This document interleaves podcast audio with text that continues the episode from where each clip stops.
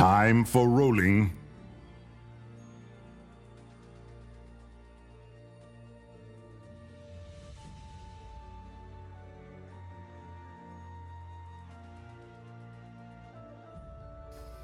Hey, how's it going, everyone? Endless 55 here. Uh, welcome to episode 5 of Time for Rolling Esports. Uh, this episode, Crude and I really dive into this past weekend's Vainglory 8, uh, weekend 2. A lot of crazy things happen. EU side, some shakeup on there. And then, you know, we kind of see some of the dominant teams in NA keep uh, having some strong performances. So, uh, real quick, I just want to give a shout out to our other podcast we have right now, which Arvin and Blico. Uh, you can follow them on Twitter at Time for Rolling. Uh, you can also follow us and you know keep up with it when we release new episodes and whatnot at TFR underscore esports. So uh, go ahead and give those two Twitter pages a follow, and I hope you guys enjoy this episode. the right targets. That is one trade. T Tigers is still pretty healthy. Tries to jump in. He finds one. This is a big turnaround for Liberation X. They might get the third. They might find an ace here onto Lost Boy Top. Surrey Strike is not enough. The goes down. He might go for Donna Eclipse. He's gonna get one. He's gonna get two. Lost Boy Top. Oh, Lost Boy Top. He does it. He gets the two versus one turnaround under the turret. He this lives man too. is a god. That gauntlet was. All right, hey guys, how's it going? Endless 55 here. Um, it's a pretty crazy weekend. I hope you guys enjoyed all the Vainglory. I am joined here with Crude Slaw. Hey guys, how's it going? We are not with each other. We are. Oh, I'm back home. He's at home. So we're doing this for the first time over recording, and we're in our separate places, not right next to each other. Which Hopefully this goes well. Fingers crossed that this this works out. So we're, we're experimenting. Be uh, be a little lenient with us this time, but hopefully this works out okay. yeah, the audio just may be a little different, but hopefully you guys can hear us just fine. All right, so you want to break down EU day one real quick? Yeah. So day one for the the first game we had uh, Mouse Sports versus SK Gaming. Um, obviously SK Gaming took that 2-0. Um, did Yeah. you get to watch much of that game? Yeah, Cavalifar, uh, he looked pretty strong once again. Uh, see him still pulling out that Rona pick, which I don't Oh, yeah. think really anyone else does. Like Rona, Cavalifar must have this obsession with Rona that no one else does, and he kind of dominates with her. Yes, he did. Uh, that game two, uh, Denial versus G2. Uh, G2 had a much better outing. You know, they took that against Denial 2 0. Uh, Denial didn't play as well as they did against Cyclone. You know, they took a game away from Cyclone during uh, weekend one. So I was kind of happy to see G2 come back out and Hundor play uh, a lot better. All right, so for game three, we actually had uh, Fnatic first team secret. This is the one that they actually uh, streamed. They didn't stream the other one. Uh, Fnatic actually uh, won 2-0 this this match. They won. They took both games from Team Secret. I was very impressed. Yeah, I mean, it kind of looks like Fnatic is. They kind of got that chemistry down. They're starting to play as a team. Um, team Secret got their roster back, which was surprising that they didn't maybe play as well as they did last week. They got Tricky back in there at the lane. Justman went back on that captain role, and uh, Leon he went back to the jungle. So I'm kind of interested to see what they do now since they kind of lost both these games. They didn't pick up any points this week. But I mean, Techno JJ, I mean, he looked really good against Team Yeah. Secret, and Fnatic winning against a team like Team Secret was, I think, really strong for them. I'm, I'm excited to see them in the future. I told you to keep your eyes out for this Fnatic team, man. I knew when they got that chemistry together, they would be. I mean, obviously they're all stars. We've had we've known these names for a really long time. They're they're all really good. I think it just it's going to take some time for them to to get to know how they play. Which I know they're all friends and stuff, so they've been playing with each other for a while. But I was really surprised with this team secret and the fact that they had all their people on the positions that they wanted them on. Yeah, I mean, it'd be interesting to see how that uh, team chat is with Mowgli not in the team chat and with like Leon being the shot caller and you know making the decision. So um, Tricky doesn't seem as strong in the lane as uh, I've seen him in the past. So I mean, hopefully they can keep practicing, and if you know they need to make roster changes, and they need to make roster changes. But I'm sure the team secret will figure it out. Mowgli's extremely smart. I know it's he likes probably being in that kind of super sub coach role, so he can sit back and you know study gameplay, study the uh, the film, and see what his team needs to do to win. So yeah, it's gonna be interesting to see the four teams: Fnatic, Cyclone, G2, and SK. All right. So then for game four, which was off stream, actually was um, Rising Lotus versus Cyclone, and Cyclone took that 2-0 as well.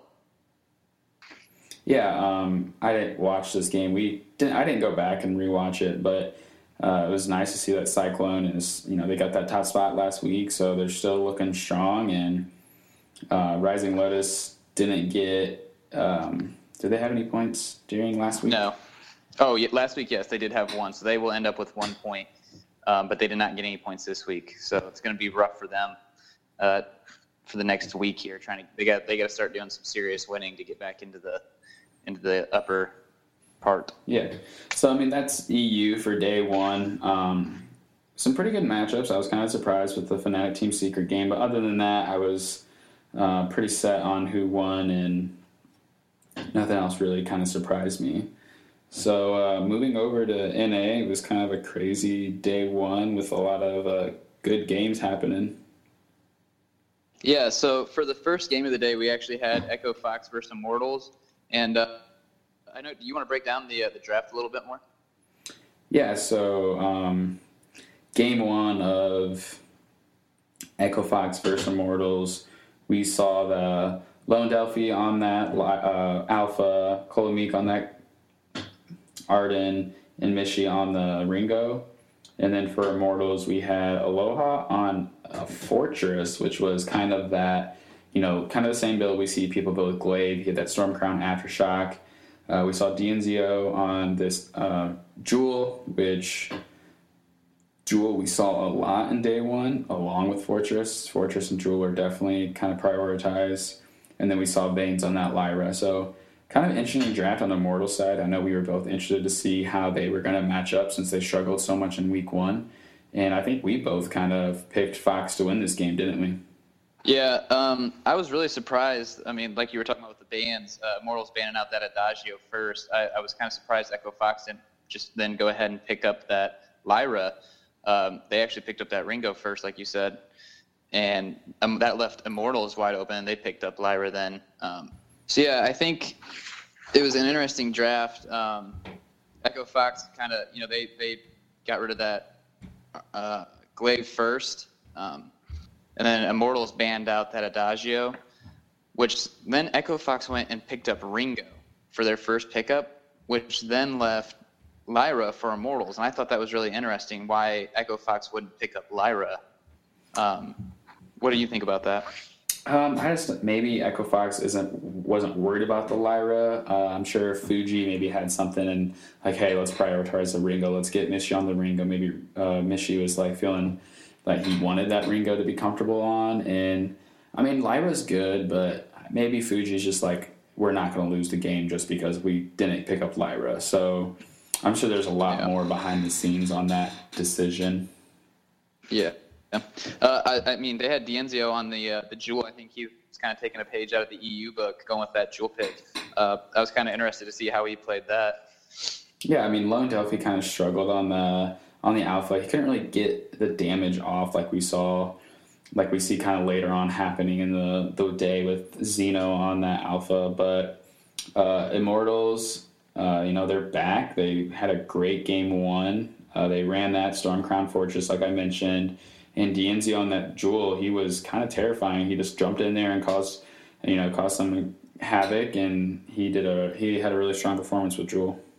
Yeah, I agree. Um, I, Immortals, they pretty much took that game one pretty easily. I, I want to kind of talk about Cole a little bit. I thought some of his gauntlets uh, were not the best. Um, it was kind of like the whole purpose of the gauntlet is you know to trap one to maybe two people inside the gauntlet and isolate the you know maybe the carry outside of the gauntlet it just seemed like every time he was laying down a gauntlet he was trapping all three of them on the inside and you know that's that went right well that went really well with with Joule i mean trap all three of immortals inside that gauntlet with you and Joule just start eating you eating them alive so yeah i think it kind of played right into immortals uh, it kind of played in their hand and you know, let him trap us all in here because we're, we're just gonna, you know, she can Joule can throw out her thunder strikes and just get that crit up. And I mean, it, it can be hard to land those gauntlets and maybe land it perfectly to where the captain's outside or where just one of them's out and you can kind of get more damage off on one player. So maybe seeing Cole on that lance would kind of maybe a better pick in this case to try to keep Fortress away and kind of use those knockbacks. But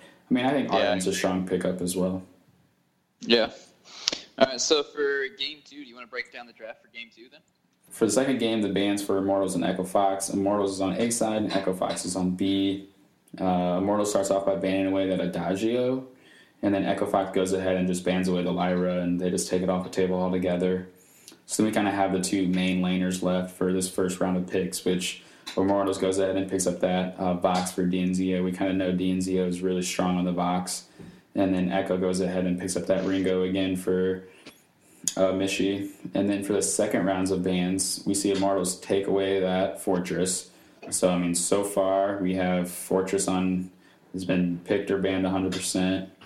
And then Echo Fox goes ahead and bans out Glaive, which we kind of been seeing people picking Glaive not as much, and Glaive not actually getting through the draft.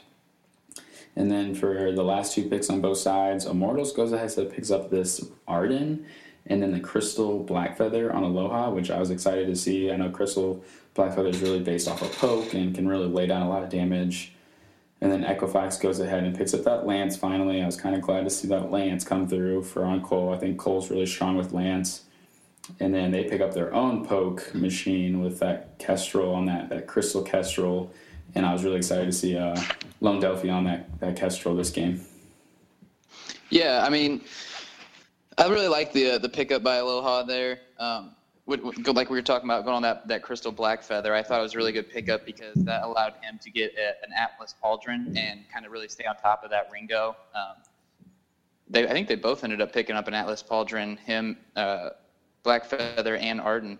Um, so they were trying to obviously isolate out that Ringo and eliminate him from the match and just kind of make it a 2v3, and then they would worry about that Ringo afterwards. Um, but yeah, I think both teams drafted really well. They both had really great, great poke comps.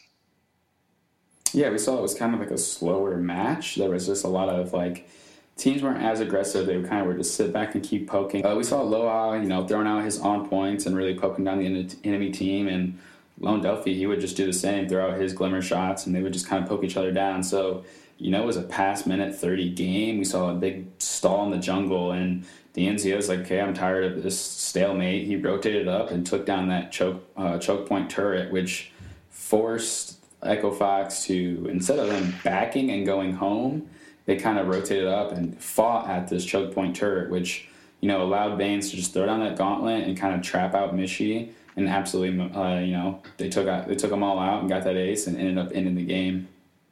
Yeah, I mean, I kind of thought it was interesting Lone Delphi with that Kestrel build. Like most of the professionals, I feel like when I watch them, they they don't really build defense with that Kestrel. Um, but I thought it was really interesting that Kestrel he he bought that reflex block, and maybe that was to help prevent any of the gauntlets he might have gotten trapped in. But um, with, when you when you can go stealth like that and be able to walk around the entire map, I just thought it was really interesting him him buying that that reflex block. I mean, yeah, he had a great game with you know kind of just poking down DNZO. He hit some insane uh, one shot one kills on the lane and kind of always had Zio like low on health and. Um, I think overall, Lone did what he could during that game. He uh, Lone finished strong on that that, that Crystal Kestrel, and just Michi couldn't really, you know, wasn't there to support him with the damage, wasn't really there to back him up. So, I mean, overall, Immortals looked good in those two games, and they took that series 2 0. Yeah, which I think is really important because both these teams were needing some serious points this week, and uh, like like you said, Immortals got uh, got the, the two points there, and it kind of left Echo Fox on the outside looking in. So, so yeah, going over to match two, we see it's Hammers versus Rogue. Um, we first right away we kind of noticed that Chicken was not here. He was our the sub Max Green was in, which I mean, me and you both we we know Max Green. He's a good roamer. He's a good captain. So I wasn't really worried seeing Chicken gone. It wasn't like it was starting all over. T Tigers missing.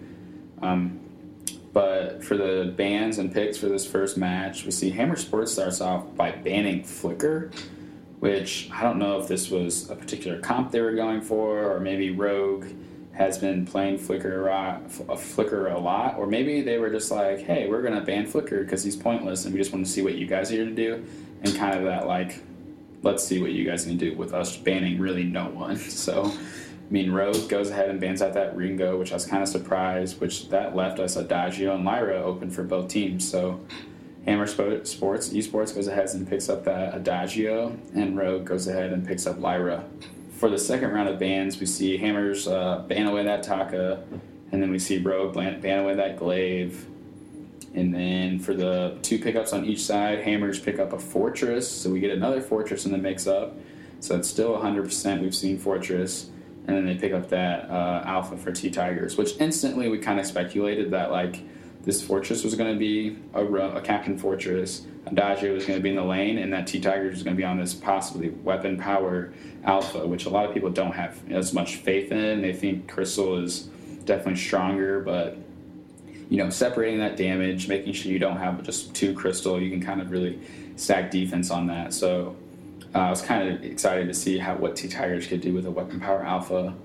And then the last two pickups for Rogue, they picked up Vox and Petal, which those are definitely mobile heroes that can kind of stay away from alpha and uh, Lyra can only do so much to help keep them away. And I kind of wish I would have saw maybe a jungler come out of Rogue that was a little more tankier. And uh, Petal can do a lot of damage, but can't stay alive if that weapon power alpha can stick on top of her. Yeah, absolutely. I mean, that's what I was kind of like in the beginning. I was interested to see with this. Maybe I thought maybe they might try a double crystal, but, but um, T Tigers going on the alpha, going weapon power, I was like, hmm, how is this going to work out? Because you don't see that weapon power alpha very much, but it's T Tigers proved it's just as strong, and he did very well. I thought he did a very good job of sticking on the pedal and the Vox and getting on there and doing damage as well. So yeah, I think it was an interesting draft by Hammers, but I think it worked really well for them in game one.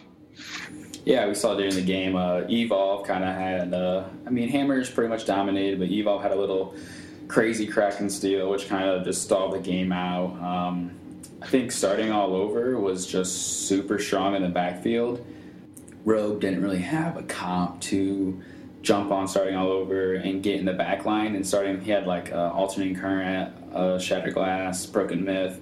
He really just sat back and spit out damage while t tigers just caused chaos during the matches. So starting all over had a much better match. You know his position was much better. I know i kind of criticized him last week in that matchup against GankStars, but I was really happy to see starting have a really strong game in that first matchup. Yeah, so for game two with the draft, um, starting out, Rogue was on A side, Hammers was on B side. Uh, Rogue started out, and they, they actually banned out uh, Ringo right away, which then Hammers counterbanned with an Adagio. So uh, that was, I thought that was kind of interesting because that gave the Lyra right over to Rogue. Yes. And so, go ahead. Um, I'm just confused. I want to know like why Rogue is so. You know, they were really based on banning Ringo. So I don't know if they just don't want to see starting all over on Ringo, and maybe starting just really shines on that Ringo. But I mean, they banned them both times and just kind of yeah. left Hammers to either pick up Vox or and kind of left their laner kind of maybe in the dark. Yeah, so then Hammers follows it up and picks up the Vox for their laner. Um, second round of bans for Rogue and Hammers are Rogue bans away that Glaive again, and then we see Hammers ban away this Taka. So it kind of left a lot open for both these teams coming into their last two picks. Um, I was kind of happy with what Rogue ended up picking up. They picked up that Gwen and Samuel. So uh, Gwen's not picked as much. I think she's still very valuable and still super strong as a laner. And I was really excited to see Sibs on the Samuel and see what he can kind of do in the jungle.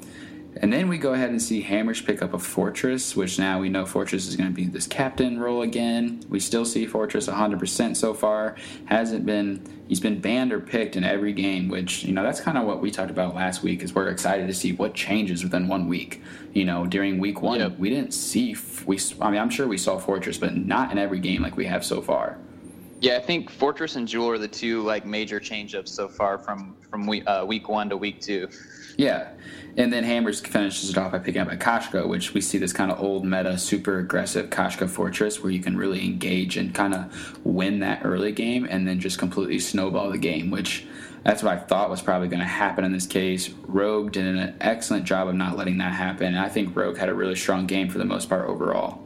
So yeah, the early game uh, we saw Hammers try to be aggressive, but Sibs on that uh, Samuel really didn't let it happen. They did a really strong job of taking control of early game. I know they had a three-one lead early on, and that kind of just continued. They um, pick smart fights, and they Koshka just couldn't really lock anyone down. Eval had some really great crucibles and kept his team alive. He he started out with that crucible on Lyra instead of getting a fountain first, which you know helps with the sigil that heals faster. If you have more health, it scales well, and having that reflex for the Sakashka kind of helps eliminate that uh, level six spiral. Kind of felt like that Rogue pretty much had was in control of this game most of the time. Uh, you know, like especially that early game you know, they were like you said, they were fighting off hammers that Koshka, the early aggression.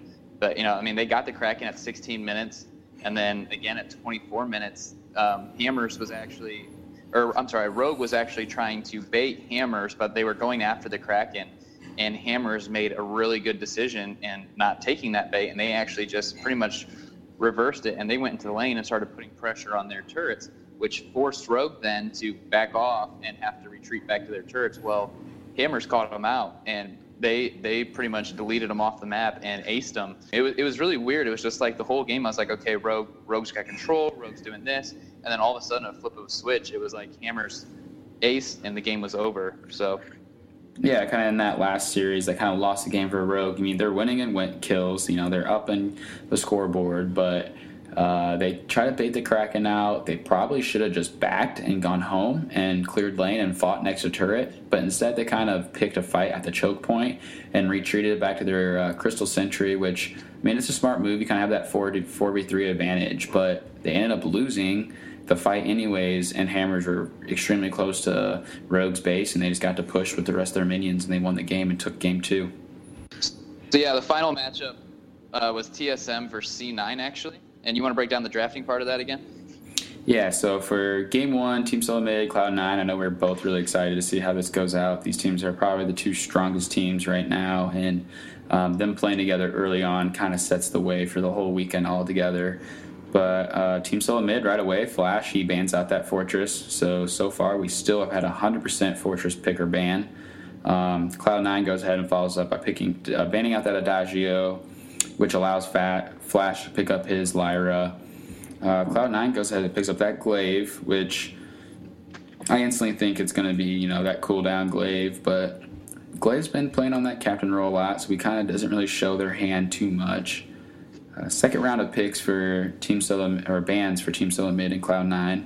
Team Solo Mid Flash, he bans out this Grumpjaw, which instantly kind of yeah, I thought that was really interesting that he did that. I mean, that's that's the Flash X mastermind of him just kind of getting rid of. He's like, you know what? We're just going to throw away a ban because we want to keep more of those powerful options open, and I think it kind of worked out for him there. Yeah, I mean, Cloud Nine goes ahead and bans the Phinn then, and they don't really know what Team Limit's going for because with that throwaway Grumpjaw ban, uh, Team Mid instantly locks in Joule and Koshka, doesn't even spend a second thinking about it. So they definitely had this comp in mind as something they probably had practiced, and they know that it's kind of a super aggressive comp. Cloud9 goes ahead and they pick up a Vox and a Reim, which, you know, I kind of agree with the analyst right from here was that Reim is a good counter because he can uh, get that fortified health down. He's really strong against other melee heroes and I thought that'd be a good counter for Isla Joseph to be on that Reim. But I mean, unfortunately, Team Solo Mid just kind of had the better comp from the beginning, and they just showed out a lot better in this first match. Yeah, so diving into the game, I kind of thought in the beginning there that I, I, kind of noticed old school was out of place, in my opinion, early on in the game, which kind of led uh, TSM just kind of, kind of start snowballing, I guess you could say, especially with that Koshka. Um, also, early on in the game, once well, once they got uh, level six and they got Yummy Catnip Frenzy. I thought they did a great job of kind of doing some chain stuns. Um, you know, Koshka diving in, getting her Yummy Catnip Frenzy out, and then right there would be the Joule to do her rocket leap on and stun them up. And before they could even start moving again, they were depleted off the map. So. Old school definitely struggled. He, he went 0 and 7 that game, which I really don't think it's completely his fault. They had that Best Chuck on that Joule and Vonsi on the Koshka, two heroes that are can easily jump in and get on that back line. Uh, I get why Gabe Vizel picked up that Glaive early on, just to take it away from Team Solo Mid. But with uh, two heroes on Team Solo midside that can just get in the back line. With Gabe, only thing he really can do to peel for his team is a knockback, which he can only knock back either Vonsi or Best Chuck. He can't knock them both back, which still right. puts you know old school in that vulnerable position. You know, Best Chuck went nine and two. He definitely had a great game on that Joule. I love Joseph yeah. just really couldn't get any damage off on that Reim.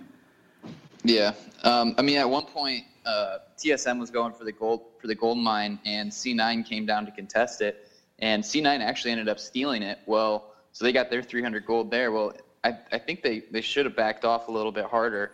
Yeah, so TSM then they got they got the gold mine stolen from them, but they went up and they actually took the turret. So the, each team got 300 gold. But I think you know TSM comes out on top on that trade. They'll take that trade every time because they get the 300 gold plus the turret. So that kind of opens up the map a little bit for them to um, do a little bit more, you know, farming on their side. They have a little bit more control of the map.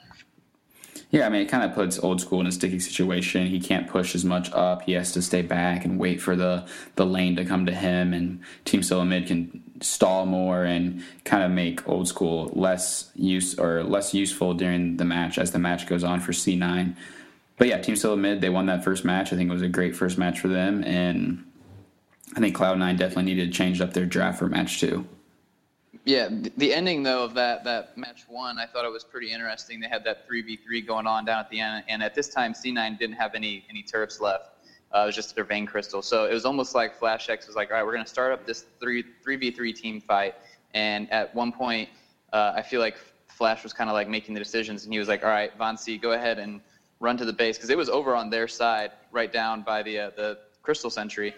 And Vonsi just all of a sudden he just took off with his Koshka in that and he went uh, pretty much base running to uh, the vein. They finally realized a little bit. At that point, it was too late, and Koshka had already done the damage and ended the game right there. Yeah, I mean, Gabe realized what was happening. He afterburned over the wall. Uh, Best Chuck just jumped, rocket, rocket leaped over the wall, and they kind of just didn't have enough damage to stop them from taking that the crystal at the very end of the game. Yep. So for game two, do you want to break down the draft for game two then? Yeah, so the game two, the draft kind of went to similar ways. Just Cloud9 was on A and Team SoloMid was on B. Cloud9 starts right away by banning that Fortress. Uh, Team SoloMid, they start off by banning the Adagio, which allows Cloud9 to pick up the library right away. Uh, I think Team Mid was they were Flash was probably pretty happy with Vonsi on his Koshka, so they go ahead and pick up that Koshka right away, which you really don't see a jungler being picked up that early. Normally, like the laners are kind of prioritized right away or the the captain position. So that was kind of an interesting move on Flash's part.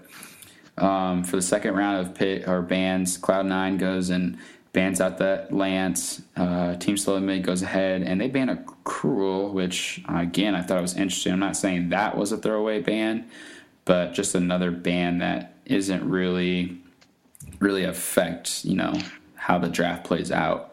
Um, this allowed Cloud9 to pick up Joule, so I think they were going to try and play that lane Joule as well, which, you know, we've seen a lot lane Joule during day one as well as day two. Um, then we see Ozo being picked up, which I know you had liked that Ozo pick. Yeah, I think, I mean, that Ozo, we've talked about it before. I love how the fact that, you know, he can kind of bounce around. He, it's great for engage or disengage. I mean, you can get in and do some damage, and then, you know, whether you're around a, uh, a minion, you can hop out of the fight. It, it's really great for positioning or repositioning, um, and I think it was a great job. But the only thing, the only bad thing about that was is that TSM had already kind of picked up that glaive, and I think that glaive can, you know, with its afterburn, he can just kind of afterburn in there and knock Ozo out and kind of eliminate that whole thing from happening, from him bouncing around and try to delete him out of the fight. Yeah, we see Flash X decide to get the glaive for the captain position which we've seen Flash do this Captain Glaive. It's not my favorite pick, but it works for them. They're the pros. Obviously, it's a good pickup. And then they put Best Chuck on the Ringo. So, I mean, yeah, Flash X, Flash X did a really good job with the repositioning. Um, you know, getting people where they needed to be. I was I was very impressed with that.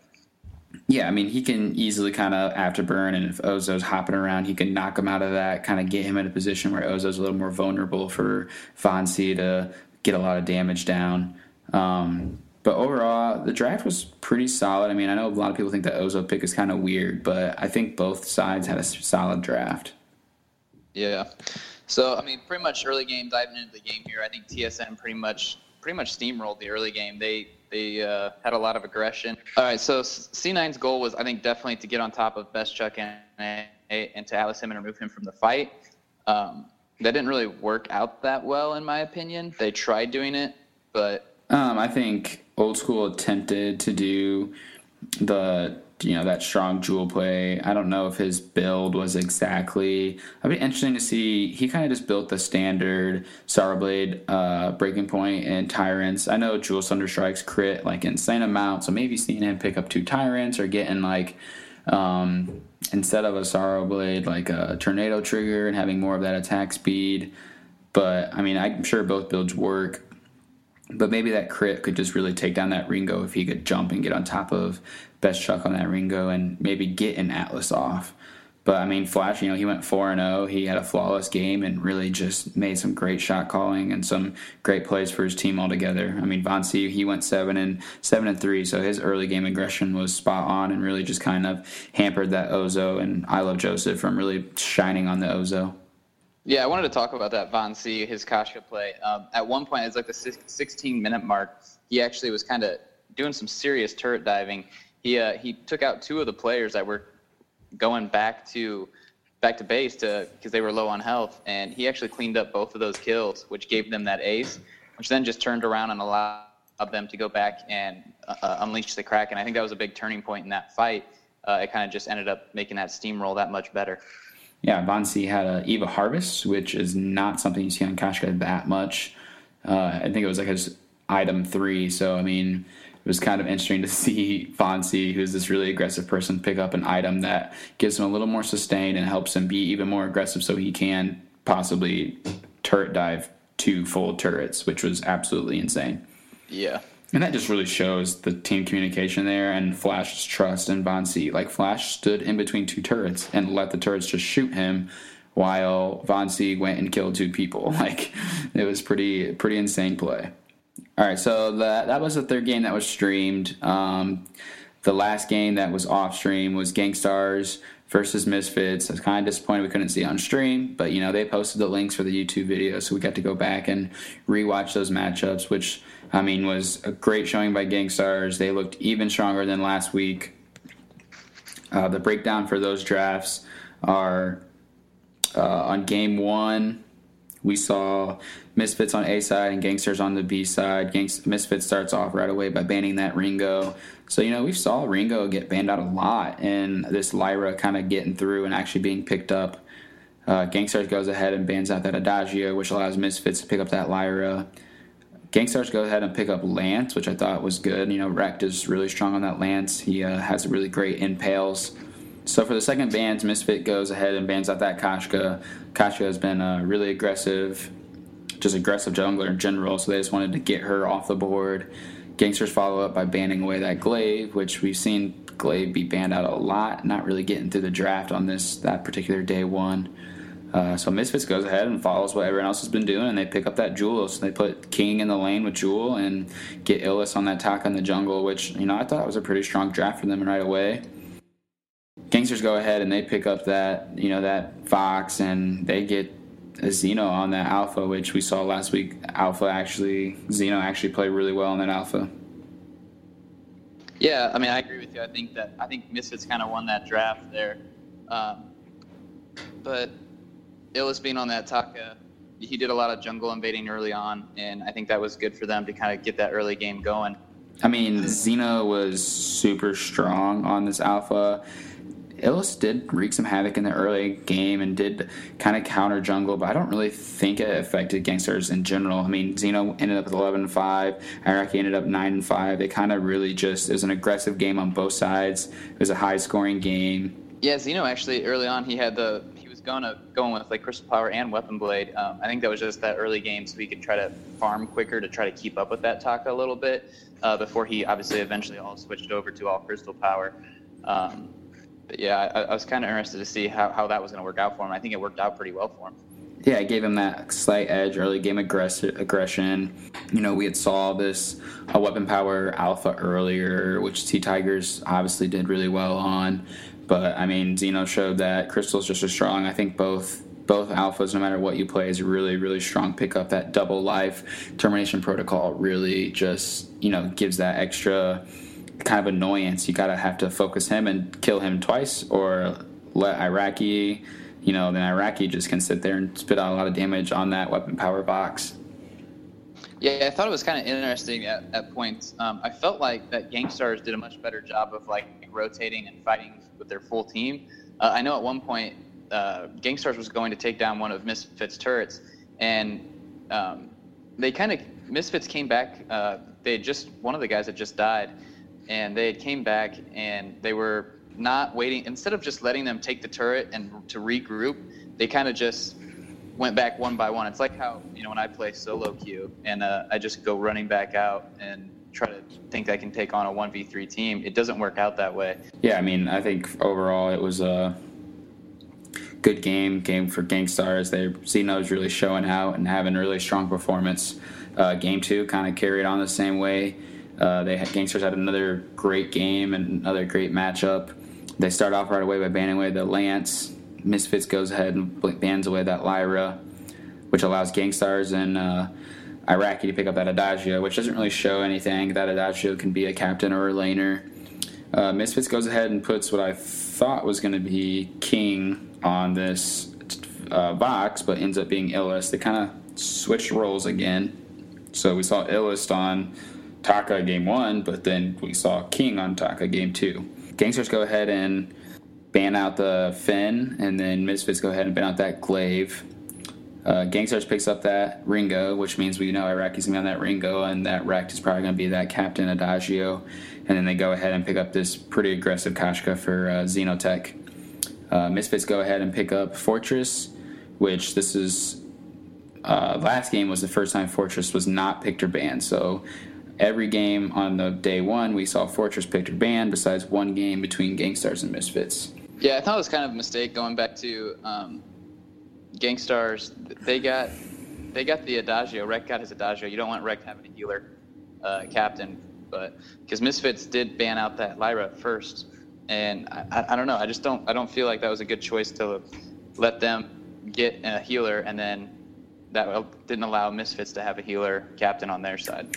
Well, I mean, they really had the only thing they would have been able to do is not ban Lyra. Then they would have banned someone else because you know GankStars is either like okay, give Rekt Lyra, give Rekt uh, Adagio, and I think they'd much rather give Rekt Adagio if they're not feeling comfortable to be playing the Lyra. Um, so yeah, you want to break down this game then?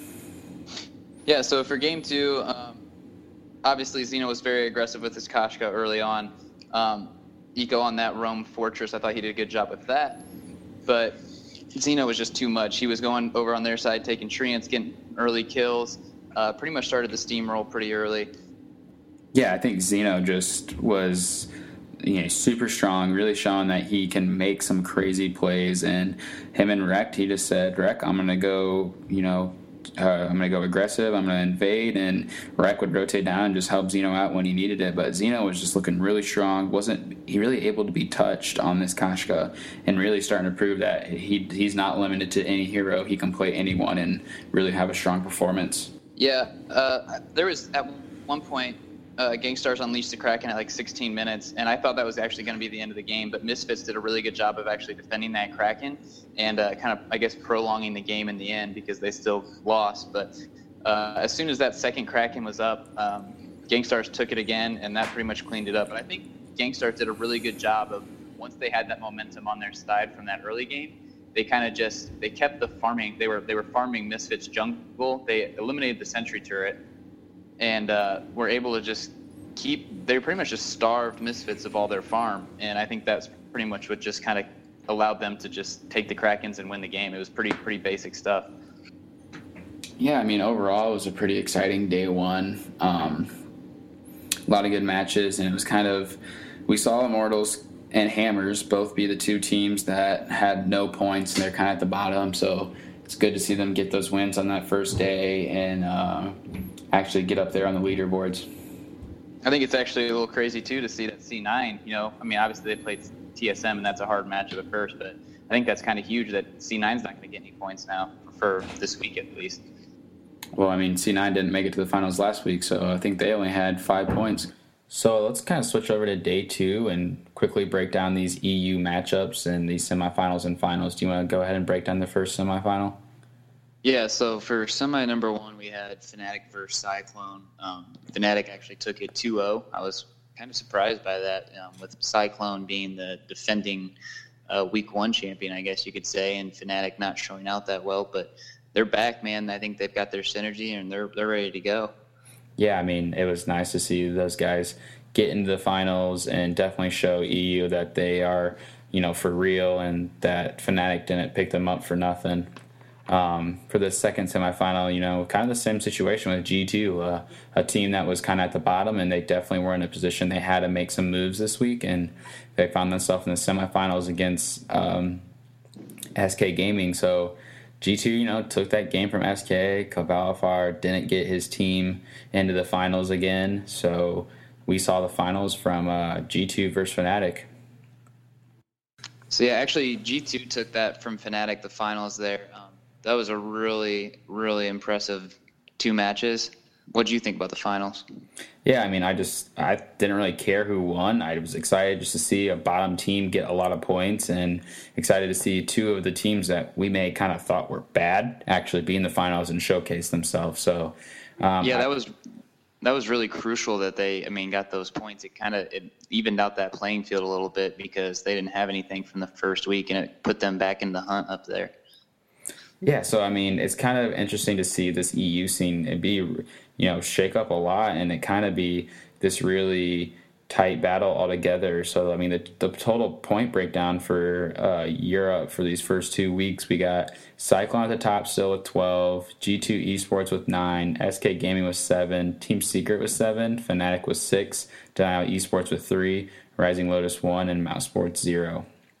So I mean it's definitely a tight race. I mean we got three point difference from uh, fifth place to second place. So there's a lot of teams that are going to be able to make some moves, and even Denial Esports with three can easily make big moves within the next week.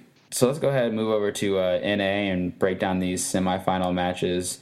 Um, for the first one, we see GankStars versus Immortals. We'll, we'll dive into the drafts here. Um, GankStars was on side A, Immortals was on side B, drafting, and uh, the first BAM, uh, GankStars got rid of that Joule. Um, Immortals got rid of the Adagio, which that allowed then the Lyra to be left open, and GankStars quickly snatched up that Lyra.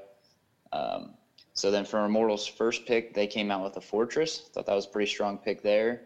Um, then Immortals went with the ban of Koshka, and then GankStars went with the ban of Lance. Um, so then for the final two pickups for each team, GankStars ended up picking up Ringo and Kestrel, and Immortals ended up picking up Vox and Ardan. Yeah, I mean, I thought it was a pretty strong draft on both sides. I think Immortals may have won just by picking up this Fortress, who's actually going to be the jungle role, and having this uh, Ardan as their their captain. So, uh, I mean, GankStars, I was excited to see Zeno back on this Crystal Kestrel. I know we've talked about a lot in the past that that was one of his most comfortable heroes. So, you know, getting to see him back on top of uh, maybe a comfortable hero, I was really interested to see how this match was going to play out. Yeah, I mean, actually, the draft I thought was really interesting because when I first started watching it, the GankStars had kind of more of a squishy comp, and the Immortals had more of more bruiser. Um, so I was interested to see how that was going to pan out. Um, I actually kind of gave Immortals the um, I thought they had a better draft, I guess we'll say. Yeah, which we saw uh, Rec, you know, he's famous for getting the Storm Crown before his fountain, which he did. Once again, it kind of allows him, you know, to get more poke down on the enemy laner. Yeah, he got that. I mean, that was huge because he was able to just start taking objectives so quickly, and they with that Kestrel mixed in there, they just put out so much damage so quick. They took that turret. I mean, they took that turret sub six minutes, and I think it, that just started the whole steamroll. And the early game was just way way too strong for Immortals in that beginning. Yeah, I think a lot of people don't realize that uh, Lyra paired up with really any laner. I mean, there, there's certain laners that can take turrets faster, but with Lyra's range and you get a the Storm Crown is really strong and powerful, so she can just sit back with her range is so long and just slowly poke down the turret, and you know, getting a turret down in six minutes it you know opens up the map so much for GankStars, kind of gives them that ability to have uh, some more map control and really uh, put that pressure on Immortals with Xeno on that uh, that Crystal Kestrel and be able to poke people down. So yeah, I mean, do you want to kind of break down how the game ended? Pretty much, Vames was caught out of position at the 19 minute mark, and which that caused Immortals to lose the game. Um, GankStars got the ace and pretty much just walked down and destroyed the turrets and got rid of the Vain Crystal. Yeah, I mean overall it was a good, strong performance for GankStars in that first game. So. Um, game two, we had another kind of interesting matchup, or uh, draft wise for GankStars and Immortals. We had Immortals on side A and GankStars on side B. Uh, Immortals started off by banning away that Lance right away, which, you know, p- teams are doing this where they don't ban away a Adagio or Lyra because they want to make the team B ban one of those so they can pick up the one they don't ban. GankStars ended up picking up that Adagio, and uh, which allowed Immortals to pick up the Lyra. GankStars go ahead and pick up that glaive, you know, get that possible cooldown glaive. You know, at that time, you don't really know if it's going to be the captain or a jungle role. Immortals ends up banning away for second ban Fortress, which has been a popular thing for day one and day two of this second week. And then GankStars surprisingly go and ban out a Petal, which is something that hasn't been banned as much as it used to be for the last two pickups, Immortals pick up this uh, very powerful Koshka right now, and along with the Ringo. And GankStars pick up a Vox, which I know Iraqi, which that kind of shows that Iraqi's probably going to be on the Vox, and then they end up with a Reim. So, uh, Rekt on that, Captain Glaive, and getting Xeno on this uh, Reim, which I was kind of surprised about. Yeah, I was very interested to see how uh, Xeno was going to play with that Reim. Um, I wasn't actually that excited about that Reim pickup. I would have liked to see maybe more of that Kestrel again, or maybe a Samuel. Um, Xeno, you played Samuel all the time on his streams and stuff, and I know he loves playing Samuel, but I'm very surprised we haven't seen him play that Samuel as much. Yeah, I just think with uh, with Koshka, she has a lot of movement, so she can kind of twirl and spinning. She kind of has that movement speed and can kind of keep her distant from Reim and not let him get that root off on her. The beginning of the game, actually, that first blood went over to GankStars, and that was that was within the first minute. Um, Immortals had a three man invade later on with uh, Xeno at the jungle. At, I think it was about 4:30, um, and that was the first time they got the kill on the board there for, for, for Immortals. So yeah, I mean, we kind of really saw from the draft right away what I kind of thought was just Reim struggling against the Koshka, Koshka having a lot of movement speed, and uh, GankStars just kind of struggled early on. You know, uh, Immortals took that first turret around minute eight, so it was kind of a quick turret, not not the quickest turrets we've seen, but that you know, like I said, that opens up the map. It really allows for a lot of things to start changing, and uh, Immortals, you know, just kind of took advantage of that. Uh, they have that. They actually did a really good job of blocking out that Glaive's knock afterburn from uh, Rekt, which you know that's all that Glaive's good for. Trying to get the enemy carry in range for Xeno to get that damage down. So it didn't work out as well as they thought. You know, they ended up giving up the uh, Immortals ended up unleashing the Kraken, and that was really just the, the game-winning push for that second game. Yeah, I mean, I think pretty much just to kind of sum up that game, it was all early game by Immortals, and it just steamrolled, and uh, GankStars had no answer to it, and they just pushed with that Kraken there at the 18 minute mark, and that was it was game over. So. Yeah, so I mean, game three, we uh, we got to see a game three come out of this matchup. So we were trying to, kind of interested to see what maybe would change in drafts. You know, kind of game three is when you get these crazy draft pickups. So I was interested to see what maybe uh, these teams would do, which you know it it was interesting from the bat. The um, Adagio and Lyra both went through, so the teams get both got the healers picked up, which was um, not something we've seen normally. Uh, Iraqi was on this Crystal Vox, which you know this is something that he continues to play throughout day two, which is just a lot of people don't like Crystal Vox right now. In some situations, Crystal Vox is good, and that Crystal Vox was paired up with a weapon powered Black Feather, which you would think you would just switch them because Crystal Vox is always been weapon power, and this black feather right now has always been crystal. So I was in, I was interesting to see them kind of play their traditional roles they used to be in old metas, and I don't know if Iraqi was just trying to switch up the damage and not have the traditional weapon powered Vox and the crystal powers uh, black feather.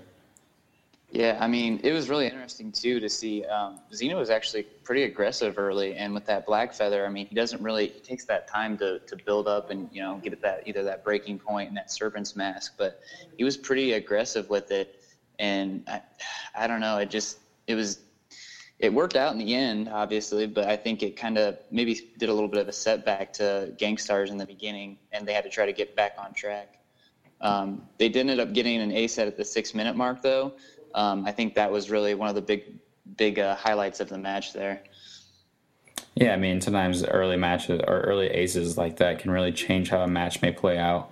But I mean, it was good to see that Crystal Vox and that Weapon Power Blackfeather get that win in match three, and uh, GankStars were able to move on to the finals. I'm sure Immortals were hoping that they would be able to get to the finals so they can get even more points because they definitely were on the, the bottom half of this week's leaderboards and they were trying to make their way up. So it was, you know, good to see GankStars get to the finals again and, you know, maybe see another rematch of GankStars versus TSM depending on how the next match goes. So, I mean, let's go right over this next match and figure out what happens with this TSM and Hammers game.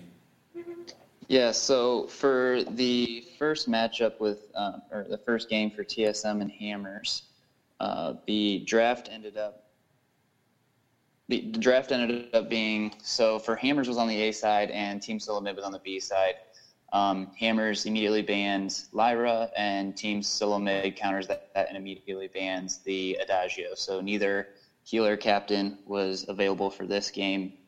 Uh, going back to Hammers, then they locked in a Fortress. I thought was a pretty interesting pick there. Um, you know, he could be that captain, or it could be that uh, jungle crystal, so it kind of didn't really show their hand there to Team Solo Mid.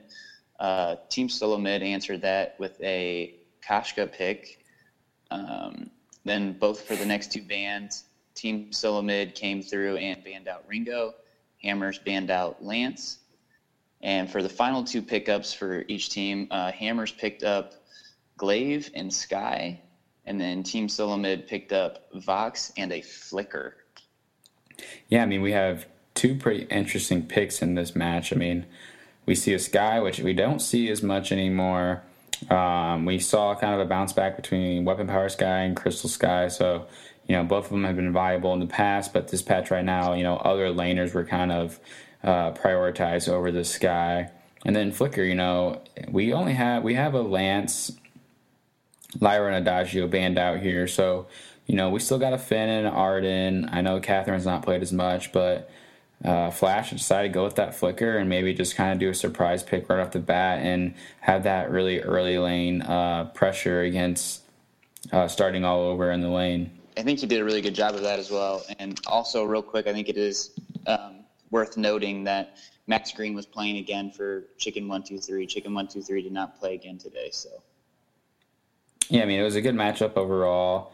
Uh, we kind of saw, um, you know, Vonsi back on this Kashka again, so we kind of can look out for that early blood. But you know, Hammers actually got the first blood first, and kind of started out with that early aggression.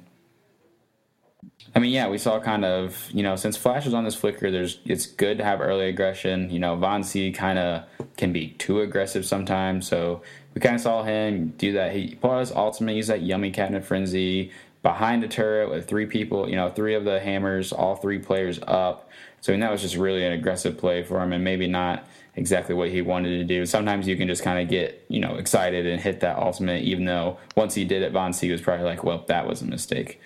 Um, but yeah, I think just Vonsi uh, and Flash picking up that Atlas and, you know, being able to uh, activate that on really whoever was in the area help them, you know, just kind of eliminate starting all over from the team fights.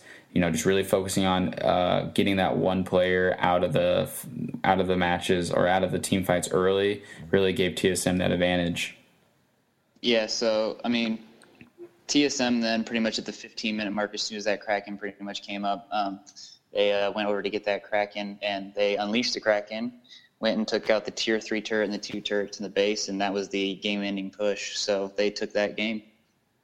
Yeah, so for game two, we can go back to the drafts and look at how uh, if Hammers really switched anything up against Team Solo Mid. So, you know, TSM was on draft side A with Hammers on uh, side B. Uh, I mean, Flash actually started out by banning the Lyra. Normally he doesn't really do that, so Hammers followed up by banning out the Adagio. Once again, we see Team Solomid picking up that Koshka right away, which I think that's what Flash is trying to do. He's trying to get that Koshka for Vonsi. Vonsi right now is so incredibly strong on this Koshka. He knows his limits. He knows how to be aggressive and can balance this when to when to go in and when not to go in. Hammers ends up picking up the Vox, which I know is a good pick. We're starting all over. It's a strong pick in the lane.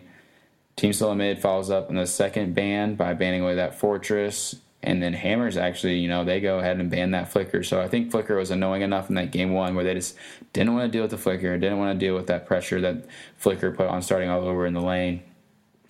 So the last two pickups on each side, Team Solomid picked up the Glaive and the Ringo. So we see this another a Captain Glaive, which is becoming more and more famous. We see him a lot more out there on the on the team with the teams and the team captains playing those or Captain Glaives. And then for the last two side, we see uh, Hammers picking up. Uh, we see Hammers picking up Lance and a Samuel. So I was really happy to see Samuel. I think Samuel does great in the jungle. Uh, I think he's strong. Teams just don't always pick him up because you know he's not as quick and maybe not as mobile as someone like a Koshka. Yeah, like um, pretty much what you were saying. I, I, I thought that it was pretty interesting that um, Hammers was really trying to take away those Flash X pick Flash X, picks, and uh, it left the door right open for Vonsi to get his Koshka. And I mean, as we've kind of seen, when uh, Vonsi gets on that Koshka, it's uh, it's pretty much GG. He's he's very good with that. Um, I actually like the T Tigers getting on Samuel though. I think that was good for him and his ability to kind of kite away from Kashka, even though they can close that gap. But when he uh, releases that uh, drifting dark, it kind of speeds up, or it gives him a, a, speed boost, and he can just try to kite away from there. Yeah, I mean, um, you know, Vonsi maybe got a little too aggressive early on. He did uh, die over on the hammer side of the jungle, but uh, I mean, he was like level six at minute four, which is absolutely crazy. You know, that just shows that he's taking away that jungle and kind of getting as much of that experience as he can early on. Uh, again, we see a pretty early turret push from uh, TSM. They get a the turret, the first turret at the five minute mark which that just gives the map advantage. It gives that gold advantage early for TSM. Yeah, I mean, I actually thought it was crazy going back to Vonsi. He almost had level six at four minutes, and he was he was just farming up so well and just harassing the the jungle of hammers, and he was not letting them be able to operate the way that they wanted to operate. I feel like you know. Yeah, I mean, Betchuck was still doing really well up there in the lane. Um, he was out farming, starting all over. And I just think that early re- aggression from TSM really just kind of it kind of puts a lot of pressure on starting all over any laner to that fact, and it just doesn't allow them to be comfortable farming and just focusing on getting that gold and getting that you know a laner needs a lot of gold to get those uh, you know as many tier three items as possible as quick as possible. So I, and starting still had has had decent games. It's just been harder for him with this as a team that's as aggressive and that's playing as well as Team Solomid is right now. They're just playing pretty much perfect throughout these games we've seen. Yeah, I mean, I actually kind of questioned too at one point um, some of the plays by Max Green. Um, he didn't get the fountain as early as what you know they normally do. I, I, was noticing he was spending a lot on vision, which I understand. He wants to keep an eye on that Kashka and try not to let them get into that jungle. But that Koshka with being so powerful, he had he had they had no sustain. They would just get depleted off the map. I mean, he did finally end up getting six minutes, which isn't too late, but I just thought that was kind of interesting that you know he was spending more of that, more of his money on flares and uh, scout traps compared to trying to just rush and get to that fountain right away. Which I mean, against a flicker, I know he didn't. We didn't have the flicker in this game, but against the flicker, that's a smart thing to do. You there's a lot of you know that invisible coming out of flicker, so you kind of need that uh, vision to see when he's going to come out to the lane and gank. But you know, maybe Max Green just didn't want Vonsi to have too much control of their jungle, so he just wanted some vision down there to be able to control Vonsi and see if Vonsi was going to go too far in his jungle that they could rotate down and maybe handle Vonsi and you know, make sure he knew that, you know, the laner and the captain was going to rotate down and help their jungler and not leave uh, T Tigers out to dry. But yeah, I mean, TSM, you know, they just showed, you know, how good they are, how skilled they are. And, you know, they unleashed the Kraken at like minute 16 and they just pushed down for uh, to take that series 2 0. All right, so switching over to the finals for GankStars versus TSM. All right, so yeah, let's dive into the draft then for match one of the finals here with GankStars and Team Solo Mid. Um, so, Team Solo Mid actually started out and they banned Lyra, um, which then allowed Gangstars to counter that by getting rid of the Adagio. Obviously, we see that quite a bit, um, which then allowed Team Solo Mid to get their, his uh, got his Koshka, which we, we know that we've seen throughout the day that Vonsi wants to be on that Koshka. Um, going back to GankStars, then they picked up a Vox. And then for the final two bands, uh, Gang, GankStars got rid of Flicker, and Team SoloMid got rid of uh, Lance. And then for their final two pickups, GankStars picked up Phinn and Alpha, and then Team SoloMid picked up Glaive and Ringo. Which is the exact same comp they just beat uh, Hammers at in the last game. So it's definitely one of their go-to comps. I think they really like Best Chuck really likes being on that Ringo, and we know Vonsi likes being on that Koshka. But you know, GankStar's back on this Alpha. I was really excited to see it, but it wasn't a Crystal Alpha. Am I correct on that?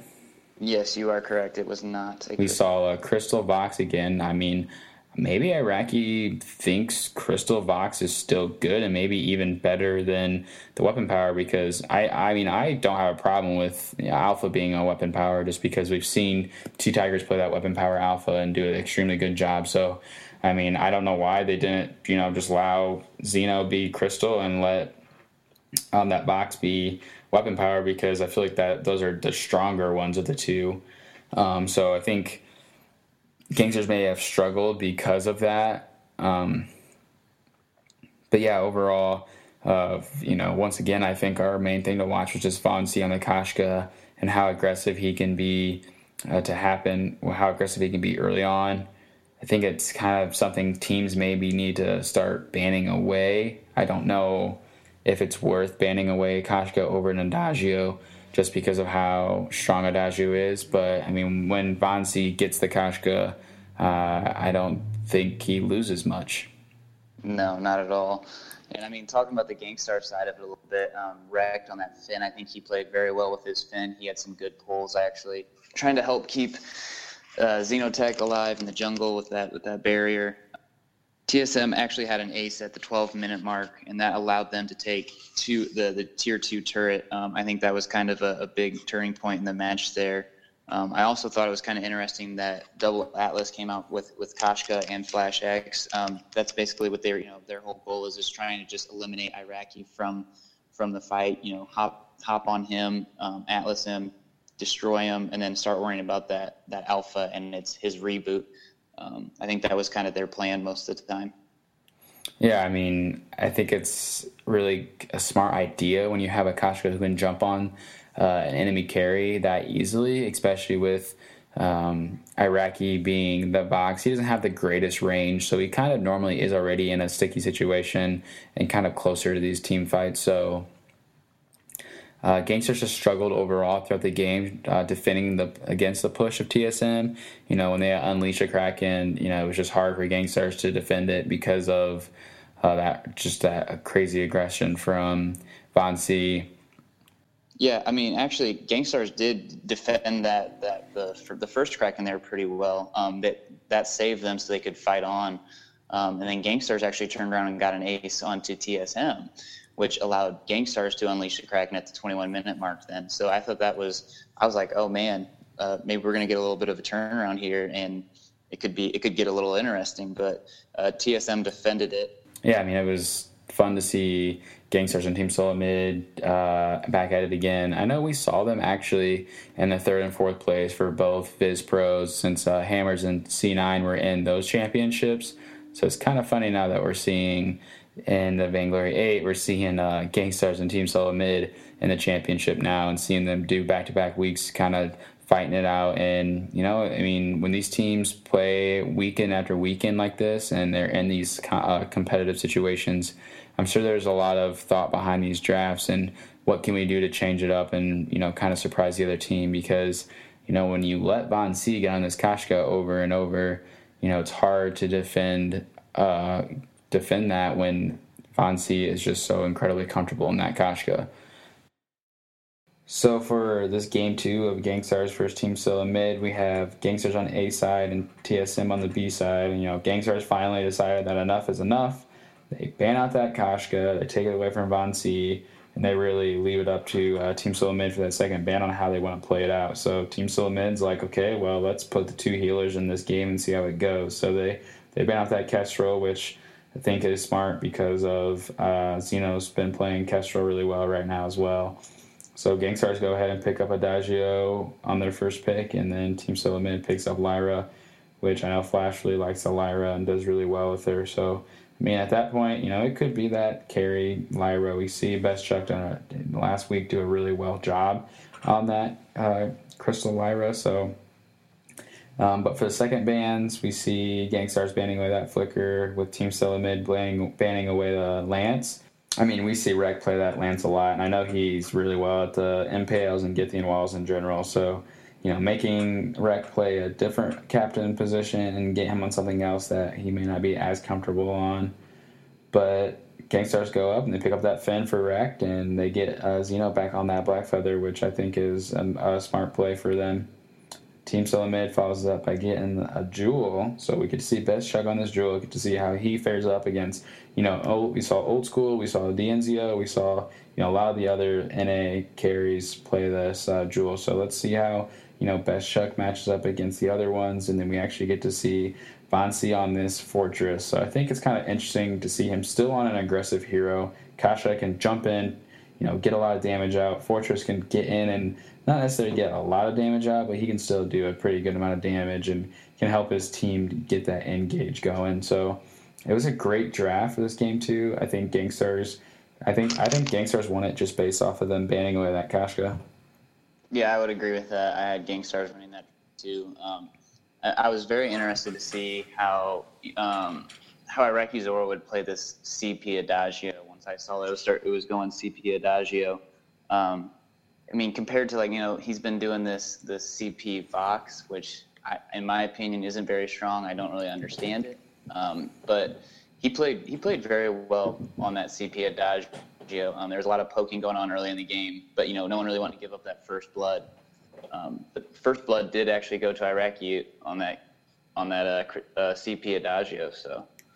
Yeah, I mean, we saw Xeno kind of using that black feather to get in on um, Best Chuck and kind of you know be a nuisance during the fight and letting Iraqi sit back and get the damage off. You know, I mean, Rekt had a really great Phinn play. I was really surprised. You know, he's normally really strong on the lance, but you know him on that Phinn, he did uh he did a lot of you know CC, got some really crazy pulls. He had a great pull over the wall, and um, he just really kind of zoned out the enemy team as best as he could.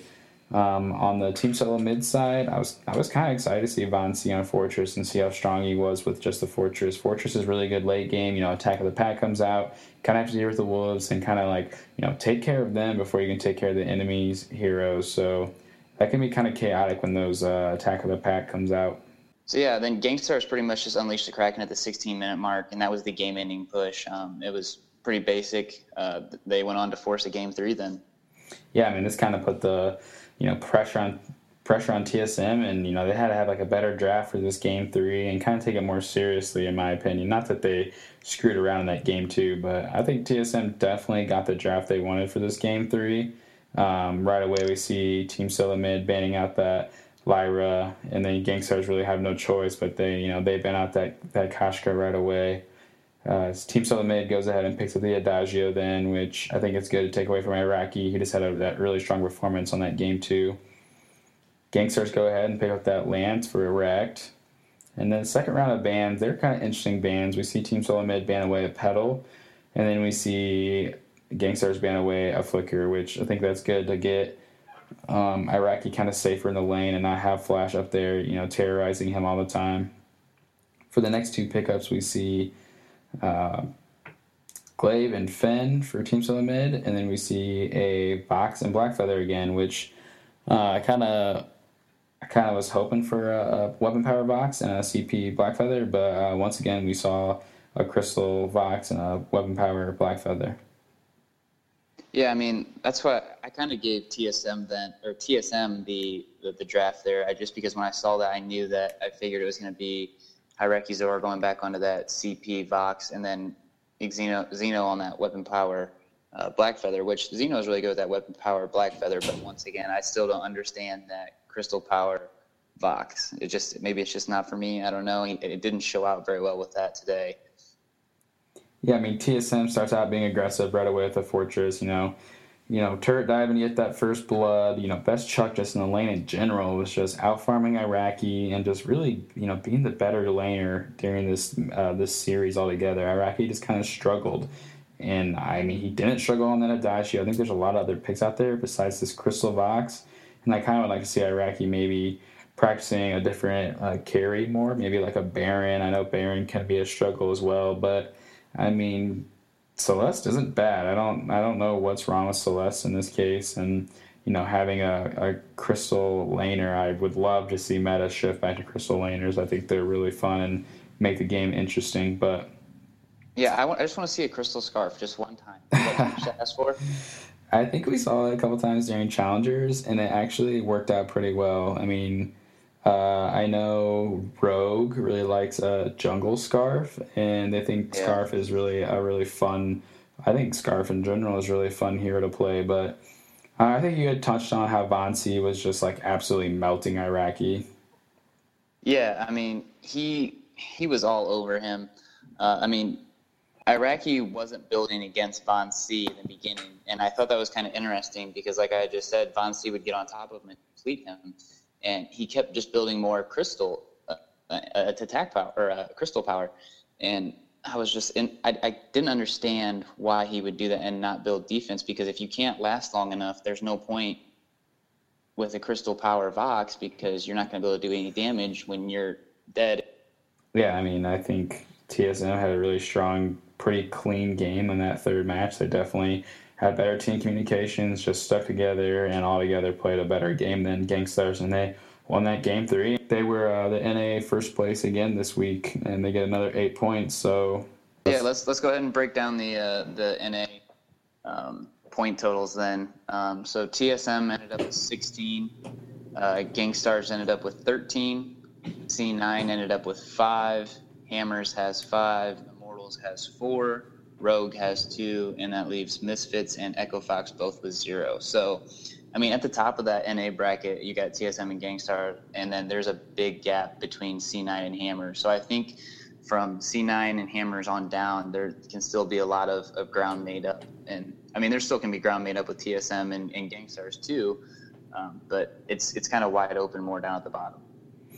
Yeah, I mean, I think we'll see Team SoloMid and GankStars face off in the first round here soon. So one of those teams will kind of lose out on points for a week, which will be able to kind of even out the points throughout the rest of the, the scoreboard. But I mean, real quick, let's go ahead and give away our MVPs for this weekend for NA, and then we'll wrap this episode up. Yeah. So for our look, you want to start with the captain? We'll start with the captain for our uh, our captain pick, we ended up going with Rekt. I think he just he uh, he played really well this week, um, helping GankStars get back to the the um, the finals again. So then our uh, laner, our the laner we're giving the MVP to is going to be Best Chuck NA again this week. Um, he's he's just top notch with that. Yeah, I think uh, Best Chuck just no one else has really proved that they deserve the MVP yet. I mean, Iraqi he played well once again up until the finals. I think he kind of struggled in the finals matches again. Um, and then Old School had a better week this week, but I think Best Chuck really pretty much wherever he gets put on, he does a pretty good job of just getting in right position, not getting melted by the enemy jungler, and just really helps his team in general. And then for the jungler MVP, I mean, we got to give it to Vonsi this week. The dude was just absolutely monstrous on that Koshka. Yeah, absolutely. I, it, it, didn't really matter who he was on, but yeah, that Koshka was pretty much what stood out for us, and that's why we gave them. So yeah, overall, it was a pretty exciting week too of Vainglory. Um, I know the EU side definitely had some big moves this week, so that was exciting to see. And uh, hopefully next week with the NA side, we can get some of these lower teams uh, making some moves for themselves. Thanks for listening to episode five of Time for Rolling Esports.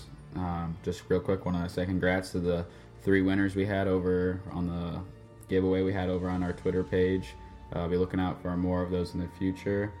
And we will see you guys later this week when we break down week three of Vainglory 8. Time for rolling